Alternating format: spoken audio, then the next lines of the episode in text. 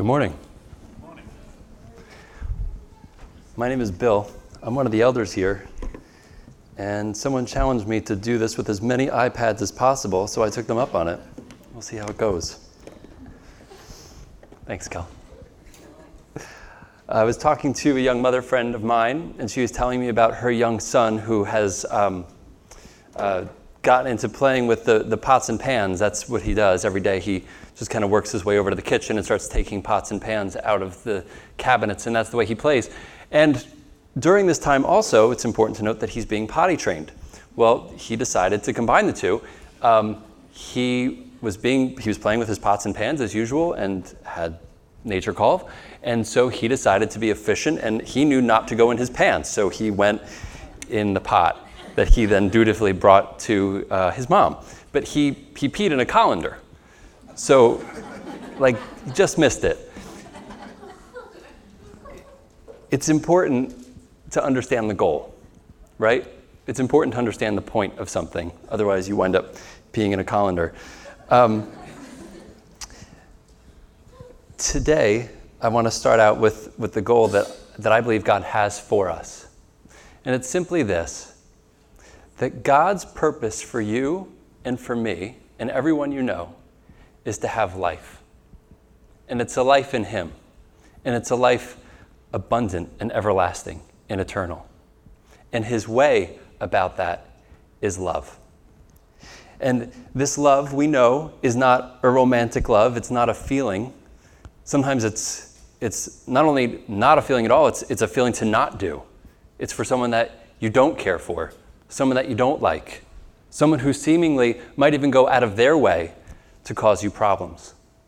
And that even this person is, through the power and life of God, is worth the kind of love from you that would make you do things in order to nurture them and have them have God's life. And that's what we're called to. And that's a very special call. And it's something that I think is, is unique and not to be forgotten in, in all that we do. It's good to know the point. And that's the point, and that's the purpose that God has. His goal is life, and His way is love. We see this through Scripture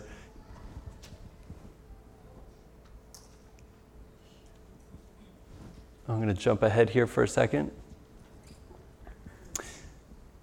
In this uh, 1 John 4 9, it says, God's own love was revealed when he sent his one and only Son into the world so that through him we would have life.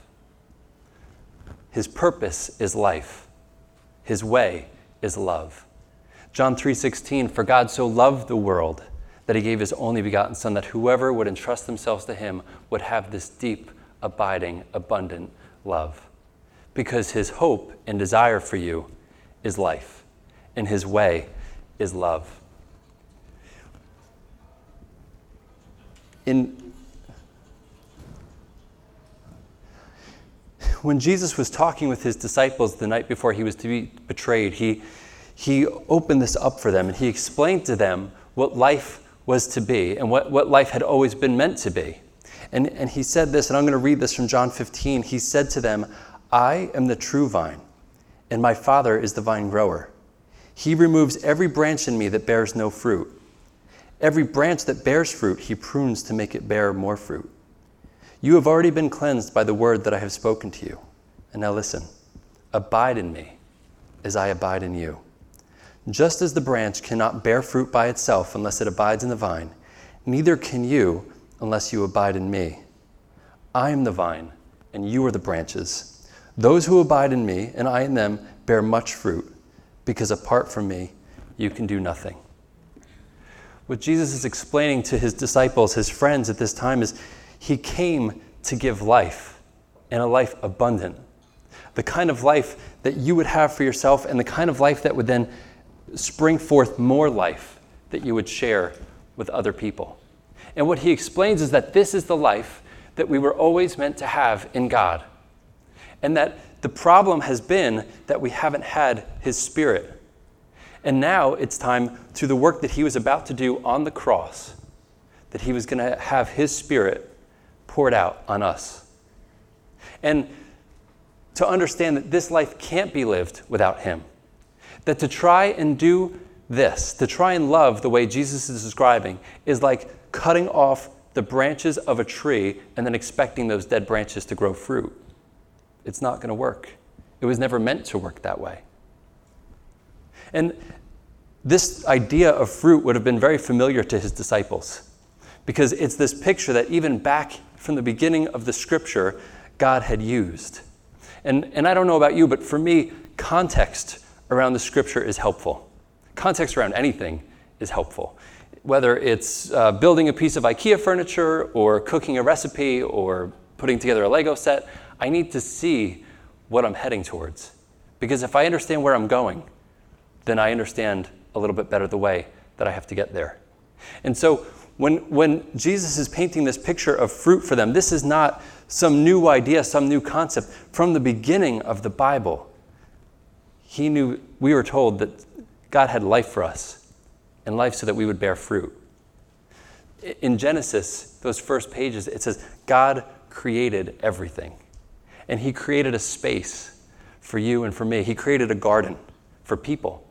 And in this garden, people would have communion with God and communion with one another. And that in that there would be life, God's abiding life with people. And from that life, they would bear fruit. And, and we know, be fruitful and multiply. That was the command. And when people stopped trusting God, that relationship in that garden was broken. And, and not only was that relationship between man and God broken, but even the relationship between one another got messy. And, and we know that God said to them, as a result, the things that you were called to do, the things that I made you for, are not going to work the way they were supposed to. When you, when you go to sow and to reap and to harvest, it's going to be hard. You're not going to bear fruit like you were supposed to. When you go to have children, it's going to be painful. It's going to be hard. These are pictures of bearing life. And he said, It's going to be hard. It's not going to work the way it was supposed to. And so, God being faithful after the fall in the garden, he called a people to himself, Israel. And he called them out of slavery.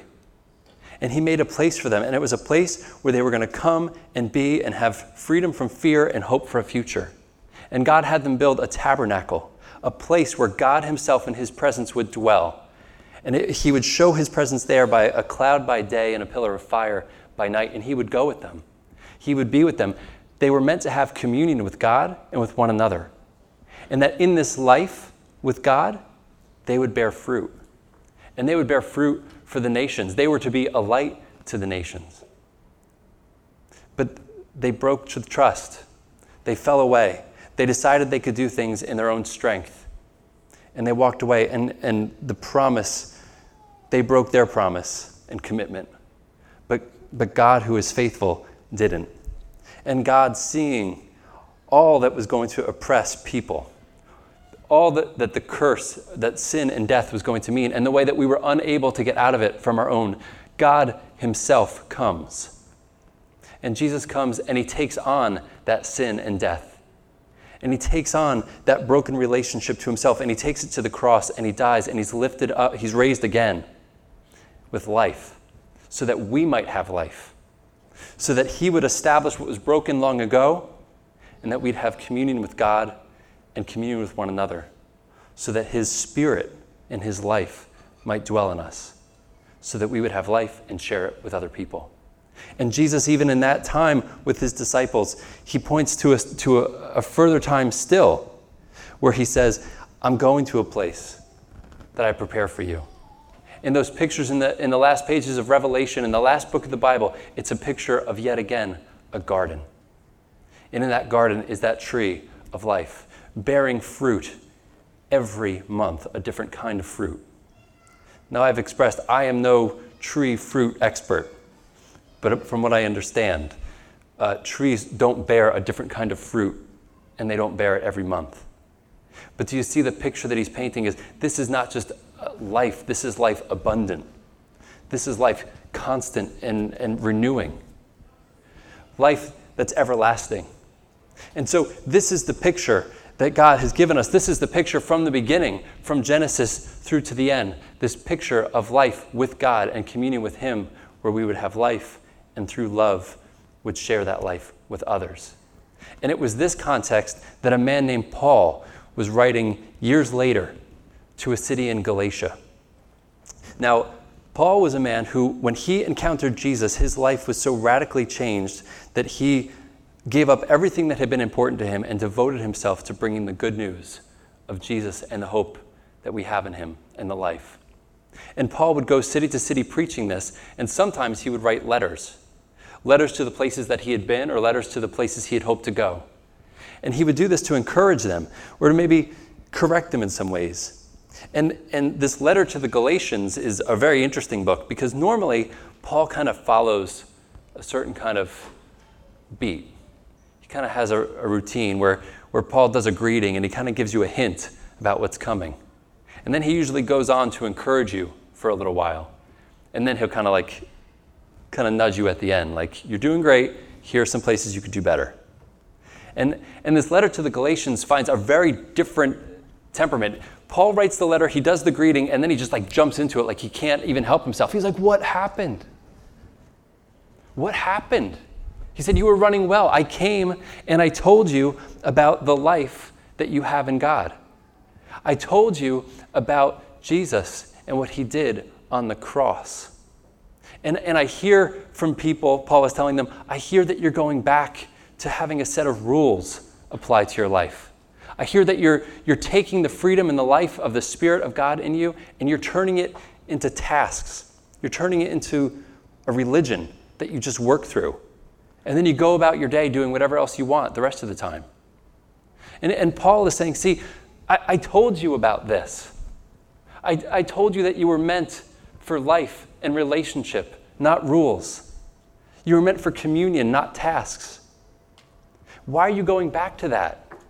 Why are you going there? I, am telling you how this ends. It ends with you trying to do everything in your own strength and lifting yourself up. And when you lift yourself up, everything gets ruined, everything gets corrupted. You need to do this by the Spirit of God. And it was that context that Paul wrote these words. He said, by contrast, by contrast to you doing it on your own and in your own strength, by contrast, the fruit of the Spirit is love and joy, peace, patience, kindness, generosity, faithfulness, gentleness, and self control. If you sow to your own flesh, you will reap corruption from the flesh. But if you sow to the Spirit, you will reap eternal life from the Spirit. So let us not grow weary in doing what is right, for we will reap at the harvest time if we do not give up. Paul is saying to them, You're going to use all of these efforts. You're going to invest this time and you're going to invest your life into something. Don't invest your life into rules. Sow to life. Invest your life in life with God. Invite the Spirit to do His work in you, to create life. Invite, invite the Spirit to have a work together, work together as brothers and sisters following this God. And then let this life that God has promised you start to bear fruit.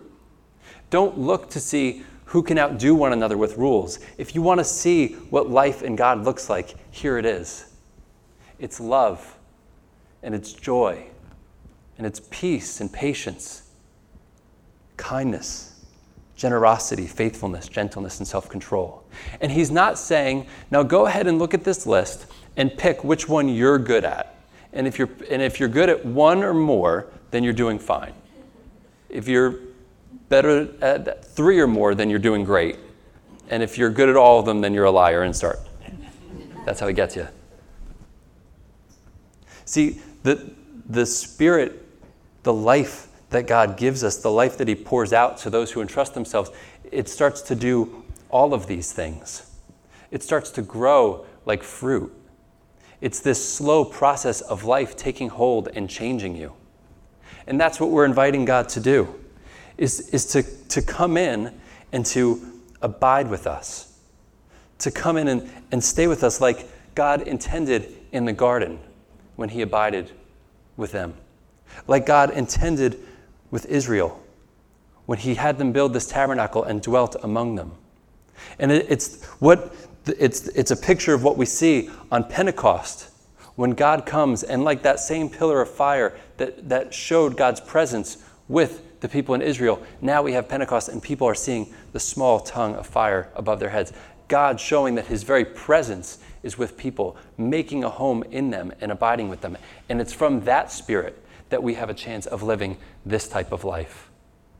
Imagine being the type of person who is always loving and always self sacrificing, full of joy, ready to give, being patient and being long suffering, ready to give even when you don't have it to give.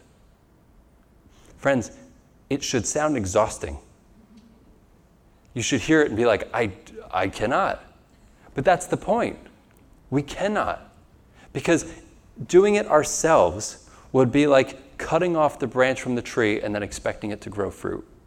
And what Jesus is saying, come and abide with me and me with you. And then we'll grow fruit. Abiding is hard. Abiding is letting someone move in. That's hard. Um, if you offer yourself, uh, offer your home to someone to stay with you, you would be very put off if they started to mess with your stuff. If you rented a room to them, you would be shocked if they took down a wall or threw away something that was important to you. I know this because I've been asked to leave many homes. but to invite God in is to invite Him to be king, to invite Him in a place in your life where He rules, where He has say, so that His life which is actual life, might start to show because it's what you're called for. See, I, when I talk about it being hard, I think about me and my wife. We're, we're relatively newly married, and uh, you know, we moved in and we had to adjust. I, I say, and don't, don't take this wrong, this is meant for good. Marriage is a slow death. It really is you come together and, and you, you look to die to what is important to you and start to put, make what the other person needs more important. And it's laying aside the things that you once held dear so that you might help the other flourish. And my wife and I, as we come together and, and live together, we, we start to do that for one another, and it's hard. I'm probably better at it than she is. I, I'm just kidding. I'm just looking at her. She's way better at it than I am. Um, we, we put the other first. And, and what Jesus tells us, which is amazing, is that when he comes in, he says, Abide in me and I in you. Make the things that matter to me matter to you. And he also tells us, The things that matter to you will matter to me. Cast all your cares on me. Let me know what you need. Pray to me. Let me know what's on your heart, where you're struggling. And I will, I will be there. I will work. I will act on your behalf because his goal for you is life. When we think about where we go with this, when you think about how do I have this life of God? How do I have this life that God has meant for me from the beginning? I would I would point your direction, I think, one of the best places in the Bible that kind of lays it out. There are a few chapters in John, and it's John's, John chapters 13 through 17. And I'm not going to go through all of them this morning, but I'm going to walk you through what I see there. Because it's not, it's not a formula, but I think there are things that if you look at that, what Jesus is sharing with his disciples, it's the night before he's to die. If you look at what he's sharing, there's life there. And the first thing he does is he tells his disciples, Trust me. Trust me. Entrust yourself to me. Now, again, this is hard. I know for me, I don't have all the answers. I have moments of doubt. I have questions. I see things happen in the world that I, it's like, God, where are you in this? And so I don't want to paint this picture like trusting yourself is entrusting yourself to God is this easy step and everyone just do it. But my heart testifies for me that, that, that Jesus is God. And so for me, I have taken steps to entrust myself to Him. And if you've never done that, or if you have questions about that, I'm so glad you're here, and I hope that you'll come talk to me or someone else after this service to understand why we might, you might entrust yourself to God. But that's the first step. We entrust ourselves. And then we invite Him in. We invite Him in to abide with us. Again, not as a guest, not as a visitor, but we say, God, I'm entrusting that you are God. Be God of my life. Move in, take down walls, throw out what needs to get thrown out. A mistake that I've, I've made, and I see others make too, is I think that we invite God in and we explain to Him, okay, let's sit down now, God. Uh, I've taken an audit of my life. Here are the things I've decided that you can mess with. Here are the things that I think need fixing. Um, I'm kind, but sometimes too kind. So help me not be taken advantage of. Um, I'm, you know, here's some things that I probably shouldn't do, you know, I could do better at. I wish I didn't lose my temper so much. And we go through this laundry list of things that we'd like for God to do. Like, all right, go ahead and, and do this. And the thing is, we're not inviting Him in as the help, we're inviting Him in as God. And even to do that own, our own audit of what we think we need is problematic and actually calls back to that religious undertone that we're trying so desperately to get away from and stay away from. But instead, we turn ourselves to God. We turn our entire selves. We, we repent and we say, Here's my life. What would you do with it? I think you'll be shocked at the things that God picks versus what you might pick. I'm telling you, Jesus is much kinder and much more loving than you will be to yourself. I was once uh, in the car and uh, I don't know, praying, or I don't know how it worked exactly, but it just felt like a God moment. And, and in this time, I had this conviction. And it was a strange conviction because normally when I get a conviction, I would feel like it's something that I need to stop doing. It feels like something that if I told you what I was doing, you would say, like, oh yeah, you should probably stop doing that. That's probably not good. And it's, it's easy, it's kind of clear cut. And in this moment, I felt like God just, He gave me a conviction of joy. And he said, Why don't you have joy in me? Why don't you take joy in me? And I was, I was taken aback. I didn't even know what to do with it. This idea that God had a concern about my joy in Him, that I wasn't walking around with, with His life in me in a way that I had for myself or could even share with others. And I talked to a lot of friends about it, and it was, it was interesting. And I felt like, what a God who, of all the things that I can think of that I need to change, and I have quite a list, I know me. It's not good sometimes, most of the time, all right, all the time. Um, of all the things that he could go after, why joy? That's a good God. That's a God whose life, he wants to fill me with his life so that I would have this fruit and bear fruit. And I was missing something. He's like, I'll fix the other parts. We'll grow together. But these are the things I want for you this life. And so, again, invite Him to abide with you. Entrust yourself to Him and abide with Him. And as you do, commit to doing things His way. His way is love. His way is love. When, when you're wondering what to do or how to do it, put Him first. Understand that the God who calls you and the God who created you and the God who created the life that you were to have said, My way is life. Sorry, my purpose is life and my way is love. How does that impact what you do? How does it impact the conversations you're supposed to have? How does it impact the relationships that are struggling? How does it impact you as an employee or a boss where you live? How does it impact you as a parent? God, show us how to live this life. Show me your way and commit to doing it. And if He's not telling you, then be still. Be still and wait. Sometimes we think, because we're, we're not even expecting Him to answer sometimes, and I'm very guilty of this. I think, all right, I'm going to just uh, pray and check the box, and then I'm going to go do whatever I think is best. Instead of maybe praying and saying, like, let me wait on God.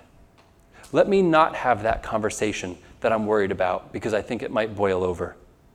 Because if I have that conversation and it doesn't go well, then life has not come from it. So let me wait on God and ask for the words, ask for the time. Do things His way. And what He promises is that when we entrust ourselves to Him, when He will come in and abide with us. And He promises that even though it will be hard, just like he, we saw in the garden, because of the fall, life will be hard. Bearing life will be hard. But we know that with His Spirit, if we commit to not growing weary in doing what is right, we will reap at harvest time if we do not give up. And that's the call. So let us entrust, let us abide, let us commit to doing things His way, and let us go from here. Being people who have God's life in us so that we would know his life and his love so that we can also share it with others. Because that's God's purpose for you, it's his call on your life, and it's what you're made to do. Amen? Let me pray for you. Jesus, thank you for your love. Thank you for the life that you've given us. Thank you for your Holy Spirit. Thank you that you, you come in, Lord. Thank you that although we can't even begin to fix ourselves. You promise to come and to fill us with your Spirit so that these good things might come forth. These things, Lord, that, that we would love to be, but can't in our own strength. And so we ask for your help now. I ask for each person here, Lord, I ask for just a, a refreshing of your Holy Spirit to come on each person, God. If someone here doesn't know you, Lord, I just pray that you would be with them. I pray that, that you would. Um, bring peace to their hearts, bring great conversations, and, and just show yourself to them so that they might know you and know your life. Lord, we praise you for all that you've done for us. We praise you for the work that you did for us on the cross. We thank you for rising again. We thank you that we're not alone. We bless and thank you now. In Jesus' name, amen.